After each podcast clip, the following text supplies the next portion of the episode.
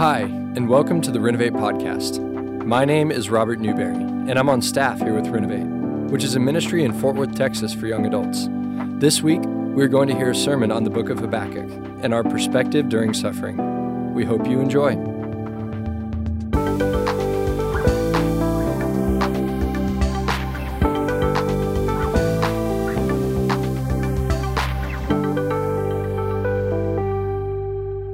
And I am excited about tonight.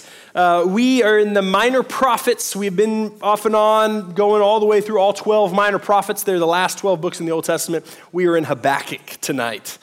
And uh, I know you guys love Habakkuk. Uh, uh I'm, I am genuinely excited. And I think I say that every week. Like if you went back and like listened to the podcast, I feel like every time I say I'm excited, usually I'm lying. Uh, tonight, though, I'm actually genuinely excited. Uh, not like those other times. Uh, and here's why. For me, uh, this book, so let me, let me back up. My uh, f- kind of faith story, however, whatever non cheesy way to say that is, like that in my life, um, there was this big turning point when I was kind of that that first year out of high school. I didn't go straight to college. I became a bum, and I was a bum for about a year. I was a bum for multiple years, but this, this one year I was really a bum. And, uh, and during that year, I was like 18, 19 years old. Uh, I really, I grew up, you guys might not be like me, but me, I grew up in a Christian home. So, like, I was in church all the time and I was taught all the right answers to the biblical things and all the, the right things about Jesus is the answer to this question and Holy Spirit. Like, I just knew all of the churchy stuff um, and was a part of that. And my family was legit and they loved the Lord and they, they meant it and they lived it. And it was awesome. I praise God for that. Um, but because of that, I never really asked a lot of questions. Um, and I never had, I never had really gotten to a place um, where I doubted a whole bunch just because, well, this is the way mom and dad kind of told me it was. Um, and when I was about 18 or 19 years old, I remember I just, I kind of hit this wall of questions uh, that I had never asked. And I remember specifically this thought. Uh, I was, you know, just interacting with all these kind of people outside the little Christian bubble that I was raised in. I remember meeting people and just being like, how convenient. Like, how convenient that the one way to God, Jesus, just happened so coincidentally to be the way I was raised and indoctrinated and the Kool Aid I drank from a young age. Like, just how convenient is that? And that these other people that grew up in different ways. And I just remember thinking, what? Do I really believe this? Do I really believe Jesus is who he said he was and rose from the dead? And really ask hard questions, but I think really good questions. It was fundamental for me to actually know and know Jesus and have a foundation of faith because I asked questions and I got really, really good answers, uh, which we don't have time for all of tonight. But there's one specific question that I wrestle with, that a lot of people wrestle with, um, and it's not an easy question. Um, and that's the question of if God is sovereign and He's in control of all things, and He's in control, and yet simultaneously, this sovereign God who's in control of the world, we look at the world and there is brokenness everywhere. And there is not just brokenness everywhere, there is evil. And there is horrible things happening to people um, and, and atrocities happening and, and awful things on a global scale that are happening throughout our world. And yet, I believe in this God that's in control. He's all powerful. He's supposed to be all loving. And yet, there are these very awful things to happen. How can I justify those two things? How can there be a good God in control with so much evil? And I think even you have experienced things like that in your life. I know there are people in this room who have lived horrible. The atrocities are not just things you watch on the news, there are things that have happened to you that you've seen, that you've been a part of, that have happened that you say, man, that was awful. Or people you know, or people you've been near, or loved ones, things that have happened to them. And, and you've asked that question how can there be evil? this much? How can there be these awful things? Um, even if I take it down a couple notches, just the things that we ask for and want.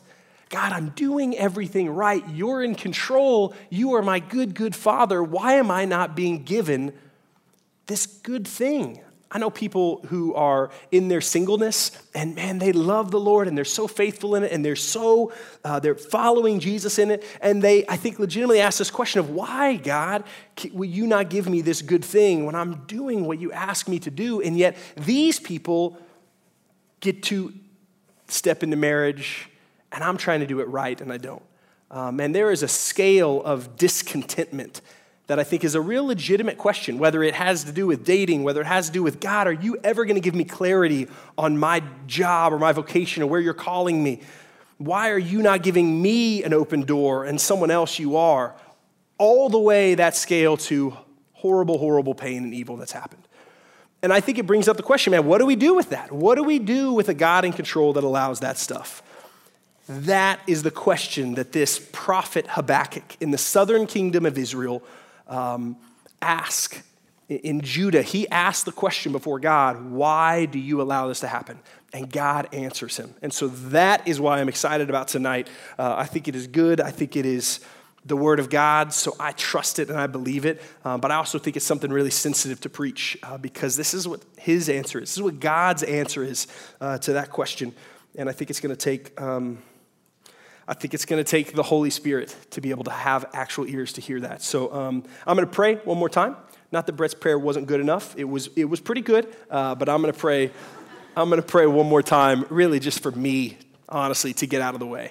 Because uh, tonight is not, and hopefully none of these nights are ever about the musician or the speaker.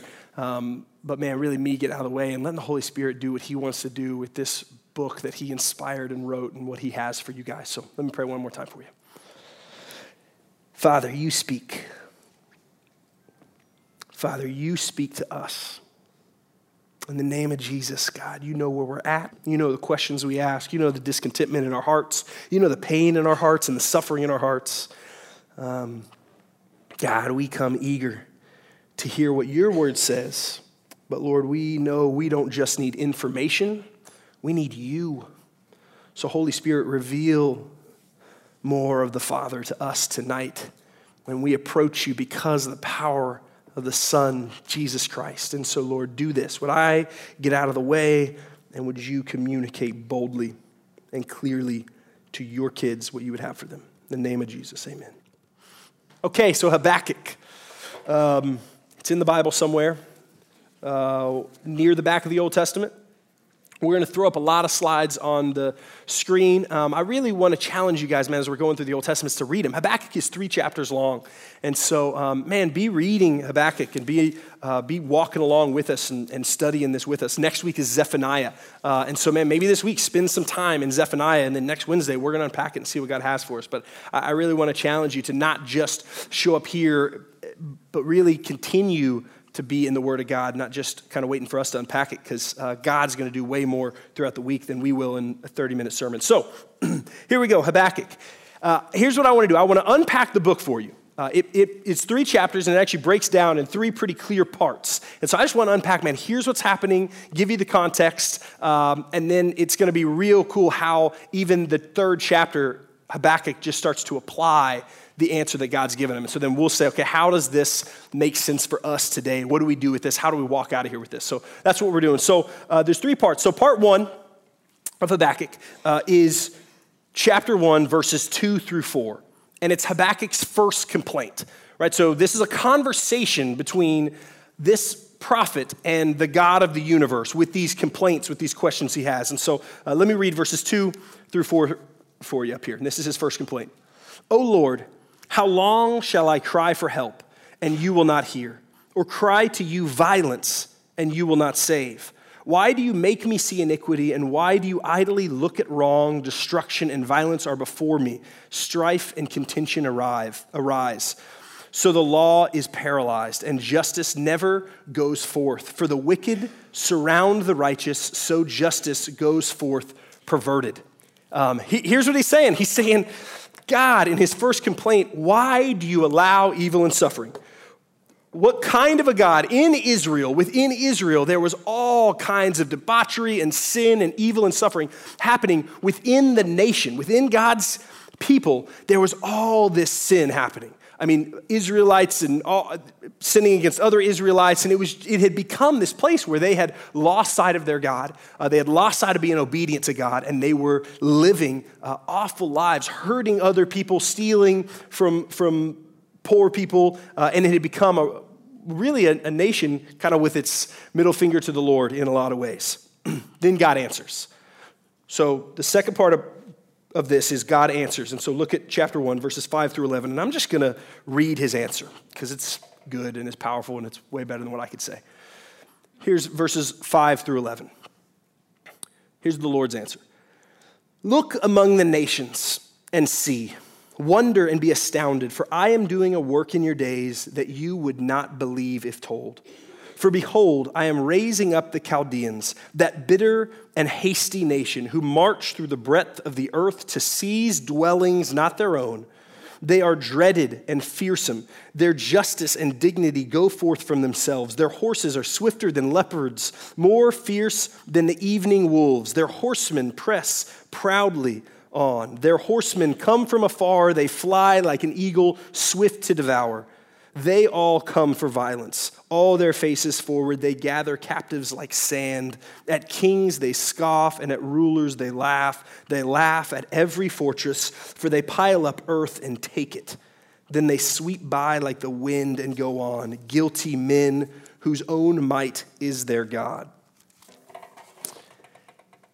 Here's God's answer God's answer to Habakkuk's complaint of, Israel has gotten out of hand. There is evil. There is brokenness here. God, what are you going to do about it? God's answer is He will bring justice and judgment. He will bring justice and judgment to the people of Israel. But here's the catch He is going to bring about justice and judgment to God's people through the nation of Babylon. So, what he's saying in verses 5 through 11 is he's saying, Yep, I see the wickedness. I see the wickedness, I see the sin, I see the disobedience, I see how evil people are to each other, your neighbors are to each other. I am going to bring Babylon to punish and discipline Israel. That's what he's saying here. It would be like, um, well, let me look at Habakkuk's next uh, complaint, which I think would be a, I think would be a pretty logical complaint um, if if I said, hey, God, there's a lot of evil in my neighborhood, and then God said, yeah, I see that evil. Your neighbors are stealing from neighbors and hurting each other and killing each other. Your neighborhood's really evil. I'm going to raise up a cell from ISIS within the United States, and they are going to wipe out your neighborhood. I think my next complaint would be, what the heck? Right? That would be my next complaint, which is where Habakkuk goes. So, part two is Habakkuk's second complaint and God's answer and it is verses 12 through the very first verse of chapter 2. I just want to read a little section of what he says at the end of 12 and then verse 13. He says, O Lord, you have ordained them as a judgment, and you, O rock, have established them for a proof. Talking about this wicked nation that's going to come in. You who are of pure eyes than to see evil and cannot look at wrong, why do you idly look at traitors and remain silent when the wicked swallow up the man more righteous than he? So he's, Habakkuk is literally saying, What in the world? You are taking, I'm sorry I complained about Israel, but you are now taking an evil nation, pagan worshiping nation they don't know God, they don't love God, they don't worship God, they worship pagan gods, and they're murderers. And you are going to raise them up and give them victory to wipe out Israel and grab the, the southern kingdom of, of God's people and drag them, those who they don't murder, drag them into captivity. That's your plan. Why would you allow that kind of suffering, God? Why would you do that? That seems kind of drastic. Here's God's answer. Here's where I want to spend most of the time on the sermon. Um, this book does some really cool stuff. So, what happens is the beginning of chapter, really all of chapter two, starting in verse two, but really through the rest of chapter two, there, there's about 18 verses there that God answers that question. He really answers it deeply, and it's a, it's a long answer. Um, and he gives all these illustrations for what his justice is going to look like and why his justice is valuable. Um, but he gives, buried within these illustrations, three huge theological truths, big theological truths of who he is. In his answer, he starts to define these huge theological truths for Habakkuk to hear and receive. And so, throughout chapter two, I want to pull these three theological truths that are God's answer to that question of why would you allow that suffering to happen? the, the first one is in chapter 2, verse 4. Uh, he says, Behold, his soul is puffed up, and it is not upright within him, but the righteous shall live by faith. And so, the first theological truth that, um, that Habakkuk hears back from God is this idea that the righteous need to live by faith in their God. The righteous, those who would be right with God, God is telling them they live by faith in me.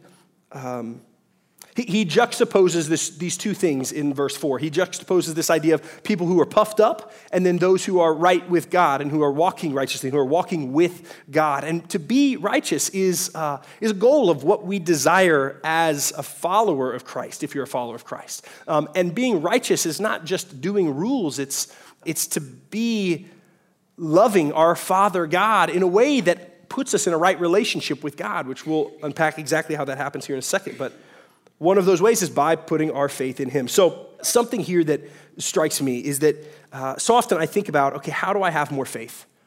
Right? If, if part of the answer that God responds is the righteous live by faith in, in verse 4, chapter 2, if, if He answers, okay, the righteous need to live by faith, then so often, if you're anything like me, you think, okay, I just need more faith.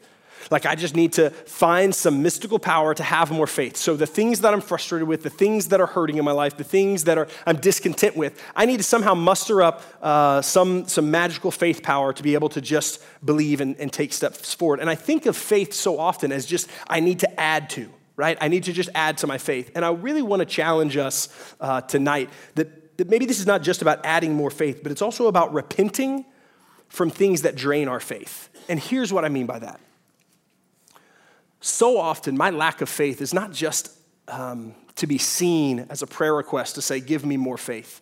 So often, my lack of faith, when I'm staring at God and He's asking me to do something hard, or He's taken me through something hard, or I am sitting in something currently that is difficult, and I'm asking Him and I'm saying, Lord, what in the world? And I think I need more faith. So often, it's not just about me adding, it's about me looking and realizing there are things that I'm doing in my life that are draining my faith. Those for me are my desire to be in control and my misplaced fear. My desire to be in control as opposed to God being in control is what drains my faith, right? It is counter to my faith in God. Instead, it's like, no, no, no, I want to be in control. I don't want to let go. I don't want to surrender this to you. I want to be in control. I want to be my own God. I want to sit on the throne of my own life and make the decisions for my life based on what I want to do. Or a misplaced fear of, I care more about this. I'm more afraid of what other people will think about me than what God says. And I have misplaced fear in my life. It plays out in relationships all the time. Um, there are people who will get in relationships that are not healthy. Right? They're not healthy, uh, whether from the girl's side or the guy's side. it becomes a toxic thing. It's not glorifying to God. It's not healthy. It's not, it's not righteous. And yet, because of a fear of, man, maybe this is the best I could do.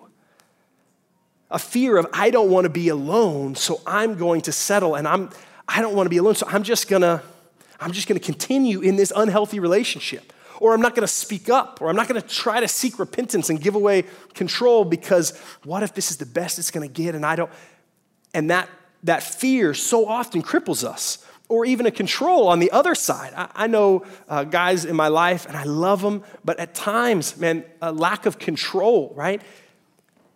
keeps them from being able to make steps to move forward in relationships. I got a good buddy who I love to death, and I grew up with him, uh, went to high school with him, and, uh, and, and he has gone through one relationship after the other because to take another step of commitment uh, scares him because he's going to have to give up control. Uh, and I've seen that become this toxic thing of, man, who is going to be in control in your life? God lays out this principle the righteous shall live by faith. The righteous shall live by faith. Faith is the assurance of things hoped for, the conviction of things not seen. It's not knowing, but still taking that step. This conviction of the things not seen to be able to trust. It's really important that we hear that big principle that we have faith. Now, here's the second principle. They're all going to tie together because the Word of God's incredible. His second principle that God lays out as like this big overarching theme in his response is in verse 14. He says this He says, For the earth will be filled with the knowledge of the glory of the Lord as the waters cover the sea. God says, Have faith. The righteous will live by faith. And then he so encouragingly follows that up by saying, There is a future day where you will know and understand. There is a future day Mitchell talked about it when he was shamelessly plugging his album for 10 minutes. Um, just kidding. That album is awesome. You definitely should get it. Uh, and he'll sign, he'll sign it too for $5. Um, but there is, a, there is a day coming, there is a day coming when we will know and understand. There will be a day where all of the world will be filled with his knowledge and glory as the Lord, as the waters cover the sea, is how we will know and understand. There is this already not yet, this longing that we are sitting in of God's promises, and there's this, there are these questions that we have, and yet God says, hey, one day we will know. And I love that as God asks us to let go and trust Him, as God says, the righteous will live by faith, He simultaneously follows that up by saying, with such comfort, there is a day coming where you will see and you will understand. That is coming. Do we believe him when he says that? Is he trustworthy when he says that? Uh, my kids, uh, I've got a two and a half year old and a five year and a half year old. They're awesome. I love them.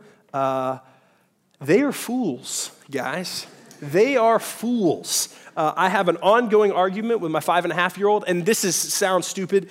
It is stupid. Um, we have an ongoing argument of what is faster, a peregrine falcon or a pigeon. All right? Raise your hand. I really can't see you because of the lights, but I'm just for the sake of this argument. Raise your hand if you think the peregrine falcon is faster than the pigeon. Okay, good. Good. You're correct. Okay? I'm not gonna ask, I'm not gonna ask pigeon people to raise their hand because that would be super embarrassing. A peregrine falcon is a really fast bird, and yet my son saw some cartoon where a pigeon bested a peregrine falcon, and because of that, we have an ongoing debate. Like it keeps us up at night. And Danielle, my wife, kind of is like, just let it go, honey. And I'm like, but he's wrong and he's foolish. Like I have to teach my son to not be such a fool.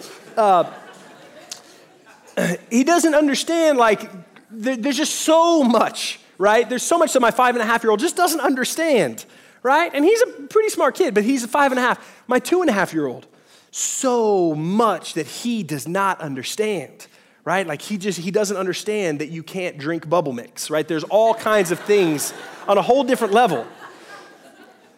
Not to be arrogant, I think I can make this statement without coming across as, a, as just this arrogant guy. I have way more perspective and wisdom in life than my kids. I have seen, I have drank in bubble mix and I know what happens, right? I have, I have um, just, I have more perspective. My wife and I know better. We see from a wider, broader perspective that my kids don't. So my kids have questions, and my kids have curiosities, and my kids have complaints that they don't know the bigger picture. Right? My kids are, are they live in the immediate gratification right? Like they live in an immediate gratification of what they want.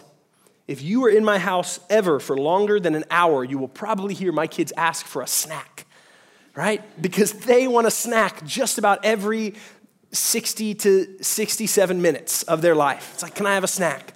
Um, they live in that world, and, and we have to parent them in a way that has a bigger picture.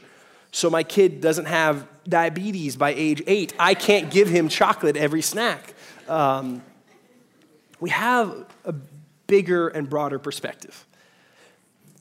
God is saying one day we will know. One day the world will be filled with that knowledge of who God is and how it works and His glory, like the seas and the ocean. And He has a broader perspective. And if we believe that this God created the heavens and the earth and sustains all things and knit the atoms together in my mother's womb to give me life and has breathed life into us and is doing what he's doing in this world, then I have to believe that he knows better than I do. He has a broader perspective than I do. So I look at verses like Habakkuk 2:14 and I think this isn't just trite encouragement.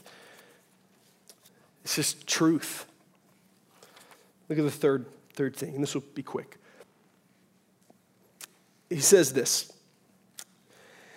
He says in verse 20, the very last verse in chapter 2, but the Lord is in his holy temple. This is kind of how he ends his answer to Habakkuk's question.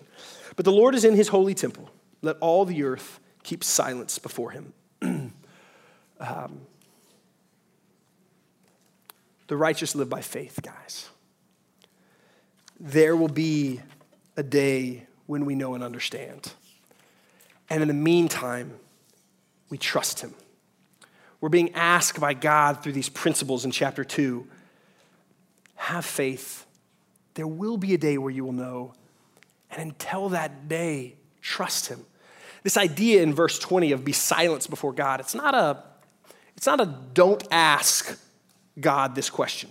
It's not a how dare you silence. Um, it's not an angered silence. The fact that the God of the universe, and he does it in this book, he does it, I think, kind of almost more popularly in some way. If you've ever heard or read the book Job, you know, it's kind of this conversation before this God and, and, and this guy named Job, and, and they go back and forth. And I think God is so compassionate. The God who defines justice. Things are just and right and holy and good because he is the one who defines them. If he does it, he is our definition for those things.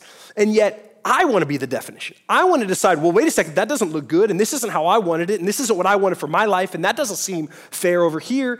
And I'm, I'm with my narrow perspective, and I have a God who isn't afraid of those questions. I have a God who seemingly all throughout Scripture is not threatened by those, whether it's Job or whether it's Habakkuk or whether it's Peter before Jesus asking those questions. We have a God who compassionately hears that so I want you to hear that silence not as the idea of, hey, don't ask hard questions. Ask hard questions. I think, I think God is the answer of hard questions. Ask them. But then have ears to hear an answer that maybe is deeper than, than you expected. I think this is that. I think this is an answer that's deeper than my logic. It's deeper than my narrow perspective of understanding. It's deeper than my definition of fairness. Silence before Him is going to be trust. I'm no longer making my case because my silence is, is signifying that, okay, I trust you. I ask, you respond, and I trust you.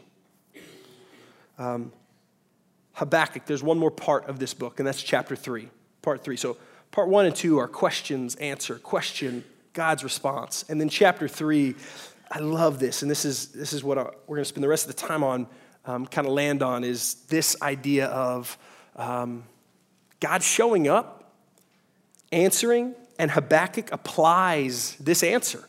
He takes these three huge principles that God tells him about have faith, know that there's a day that's coming when all will understand, and, and be silent and trust before me. And he applies them. And so, chapter three is Habakkuk's response to God's answer. And I want it. It isn't always, but I want it to be my answer. I want this to be my response to how God answers my hard questions. I don't, I don't know that it always is, but I love what Habakkuk does. And here's what he says um, he, ver- he first starts with um, just this idea that he will rest. Uh, look at chapter 3, verse 16. he will rest in that. He says, I hear and my body trembles. This is not a great answer. This is not a fun answer. Babylonians are coming to wipe out his people. This is God's answer. And he says, Yes, I hear and my body trembles and my lip quivers at the sound. Rottenness enters into my bones. My legs tremble beneath me. And then look what he says Yet I will quietly wait for the day of trouble to come upon people who invade us. I will quietly, there, there's that concept again. I will quietly wait before you. I will go before you with my complaint, hear your answer, and I will be silent before you. I will rest in that. Um, I think that is a really hard thing um, to define for us that this waiting before God, uh, this waiting before God, is this really powerful picture of rest. Uh, one of the ways that looks like, I can at least say one of the ways that looks like for my wife is it looks like waking up before our kids wake up uh, to open up her Bible and her journal uh, in the mornings. And our kids wake up early. And it's her sacrificing that sleep to go before the Lord, to wait before Him, to know Him. Uh, for me, uh, I am, I got to have a little bit of Jesus time in the morning, but I am a nighttime Jesus guy. My wheels are spinning. I got all these things. I got all these man made strategies in my head. And before I go to bed, I've got to go before Him and I've got to rest and wait before Him. um, during the course of a week, it looks like as we're commanded to take a day in the midst of striving and doing and working and, and taking a day and saying, God, you are more important than this, and I'm going to wait before you for a day. That doesn't necessarily mean meditating in a park for a day, but it means letting go of your schedule for a day, prioritizing God for a day. Can I be super honest? I am really bad at that. And I, am not, I need a lot of growth and maturity in that. I'm not great at this application of rest in God. Hear his answer of how he's working and rest in him. And I'm, I'm bad at it. I'd love to say I'm bad at it because I'm just such a hard worker, you know, and I just want to do so much for God. I'm bad at it because I am a sinner who wants to be in control. That's why I'm bad at it. I'm bad at it because I'm a sinner who wants to stay in control. I'm, I'm, I'm bad at it because I'm someone who cares more about people pleasing than sitting and waiting before the Lord. And so I would much rather not stop and be still before the Lord because there might be people I can juggle and impress and make balloon animals for, right? Like I am bad at it because of a core issue of sin. And that, I, I look at that and I said, okay, there needs to be repentance on a daily basis, on a weekly basis. What does rest look like for you? Are you resting and waiting before the Lord? Look at the other way that Habakkuk applies it, and it's how he ends this chapter. Um, in, in 16, he kind of gives this idea of he will wait. And then look at verse 18. Verse 18, he says, Yet I will rejoice in the Lord. I will take joy in the God of my salvation. His response to God's answer of his people being wiped out in verse, in verse 18 is, I will rejoice rejoice. We're called to rejoice, not because of our circumstances, but despite our circumstances. Um, I've told the story before, um, but one of the sweetest uh, worship services, moments I've ever been a part of was um, right after Danielle and I had our second miscarriage. We had two miscarriages, um, and, and they were both really difficult it was just really difficult because we, you know, were praying for this baby and we loved these babies and, uh, and we lost one and we were devastated. And about a year later, a year or so later, we got pregnant again. We were like, man, God is good. And we're, you know, we're praying for this baby and, and we've got a God who's in control and we've got a God who gives good gifts to his people uh, and we're walking close to him. And then the baby dies uh, and we, we have a miscarriage. And I remember that Sunday, uh, I don't even know why I was there, but I was standing in the back of the den, and it was a high school worship service. And I don't even know why I was in that room. Um, but I remember just worshiping Jesus despite my circumstances. Because my worship wasn't based on my circumstances, my worship was based on God saying, I'm still in control, and you don't understand why, and you don't know why. And my ways are higher than your ways but I'm still in control and I'm still good and I'm still worthy of worship. And that was not because I was just a, had learned the right answers and knew I was supposed to be worshipful in the midst of hard circumstances. It was because the Holy Spirit produces peace beyond understanding. It produces worship in heart when we put our faith in Jesus. And the way we're able to get to that place, the way you're able to get to that place is you ask, is he enough? I remember parked in uh, the driveway after you know Danielle and I had kind of heard this news and we were wrestling with this idea of man we've got uh, had a, another miscarriage and what if we never have a baby and what if all of these things and all of these discouragements and all of these discontentments and all of these complaints then we just had to ask the question of is he still good? Like is he still good? Is our definition of God based on our circumstances or is he define what is good and is he still worthy and is he enough for us? Would he still be enough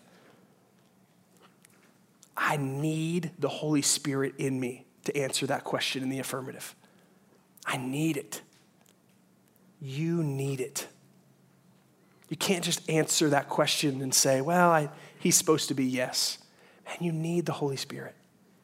And if you're in this room and you have not ever fully put your faith in Christ, I love that you're here. I love that you're hearing this. But man, all of this truth, of this crazy understanding of how we navigate such hard things, will not work without the Holy Spirit. And you will not have the Holy Spirit until you have put your faith in Jesus Christ. I love you. I love that you're here. And you might be religious and you might have good answers and you might have served in the church and done great things, but if you have never looked at Jesus and said, That is where my faith is, I cannot earn this, I cannot be righteous on my own, my righteousness can only be found in Christ. And then, as Paul said, my life is no longer my own, it's Christ, and surrendered your life, and we don't have the Holy Spirit, then you don't have the Holy Spirit. And yet, that is available. That is absolutely available. We cannot answer that. I cannot turn my sorrow into worship without the Holy Spirit. I can fake it, I can suppress, I can push down feelings, I can manipulate my emotions, but I cannot rejoice like Habakkuk does without it. Here's the last thing he relies. I didn't mean for these to all have R's. I apologize for that, actually. He relies on God. Look at verse 19 the last verse of the, the whole book. God, the Lord is my strength. He makes my feet like the deer's. He makes me tread on high places to the choir master with stringed instruments. This was a song. Chapter 3 was a song that Habakkuk is singing in response to a really heavy answer to a really important, hard question. And he says, I'm going to rely. I'm going to rely. I'm going to have my feet on you and your foundation. I'm going to rely on you. I'm going to trust you. We, we rely on Jesus. We trust Jesus. People who give money and tithe to the church, they don't give money and tithe to a church because that's the right thing to do. Well, some people might, but that's not the heart of it. The heart of it is to say, God, I trust you more than I trust my bank account. So, Lord, here, have the first fruits of my paycheck, right? People who, who really desire to be, um, to be loved, right? Uh, they might people please a lot. It's a, it's a tendency of mine. And instead of people pleasing a lot, I might say, you know what? To rely on you is to not make people pleasing my constant ambition, but instead to say, you know what? It's okay. It's okay that I don't have those friends. It's okay if those people don't like me. It's okay to not be loved by everyone. There's all kinds of ways that I find in my life that I'm not relying, and there's all kinds of ways that I then get to say, Lord, would I rely on you? Would I rely on you? Would I rest in you? Would I prioritize you? What am I relying on? Am I relying on my own gifts? Am I relying on my own career? Am I relying on my own popularity? Am I relying on my own self sufficiency to get me through? Or do I trust Him? And can I rely on Him? So, why? So, here's, here's what I want to do to end. Um, I think Habakkuk does this 180 with us.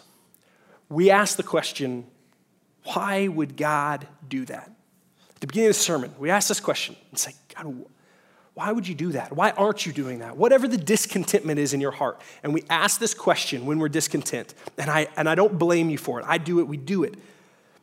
But what happens in this book is Habakkuk says, that's not the question.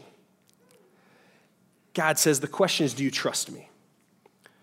So we go before God and we say, why? And his answer is do you trust me? Do you trust me? Would that be the question I ask? When I find that discontentment, I turn and I say, okay, the question is not why would you do this? The question is, do I trust you? And how I know if I'm trusting him, as opposed to just, well, yeah, I think I trust him. No, I, I go deeper. I say, am I resting? What's that look like? Are you resting in him or are you striving? Are you rejoicing?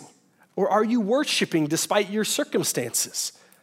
Right? Are you worshiping despite your circumstances and rejoicing, or are you finding your circumstances define your emotions? And then are you relying? Is He enough? Man, would the Holy Spirit take this truth that can't be understood just by us. It doesn't fit our logic. And say, Lord, we trust you. It's got to be the work of the Holy Spirit. Let me pray for us. Father, thank you.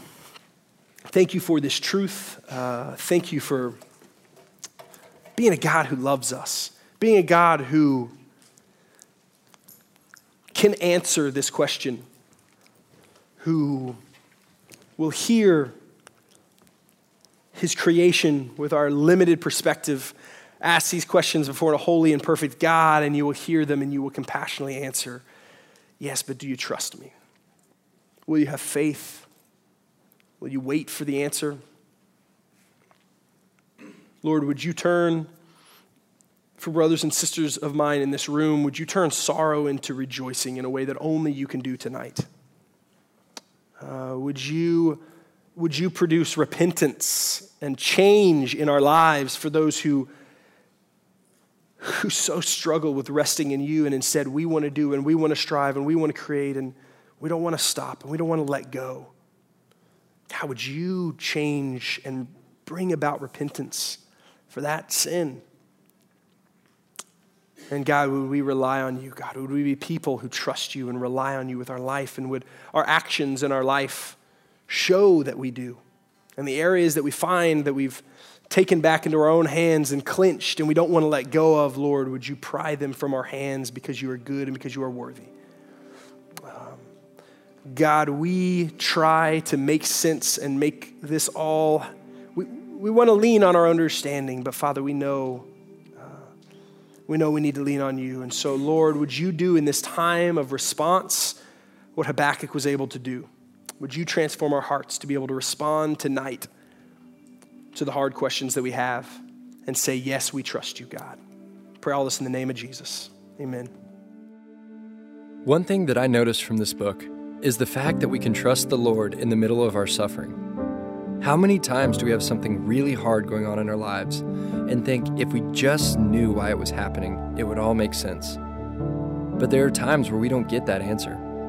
So, can we still trust God in the unknown? Can we trust Him to be good, to be faithful, and to just be with us through all of the hardship? We know that isn't easy. We know it doesn't come naturally.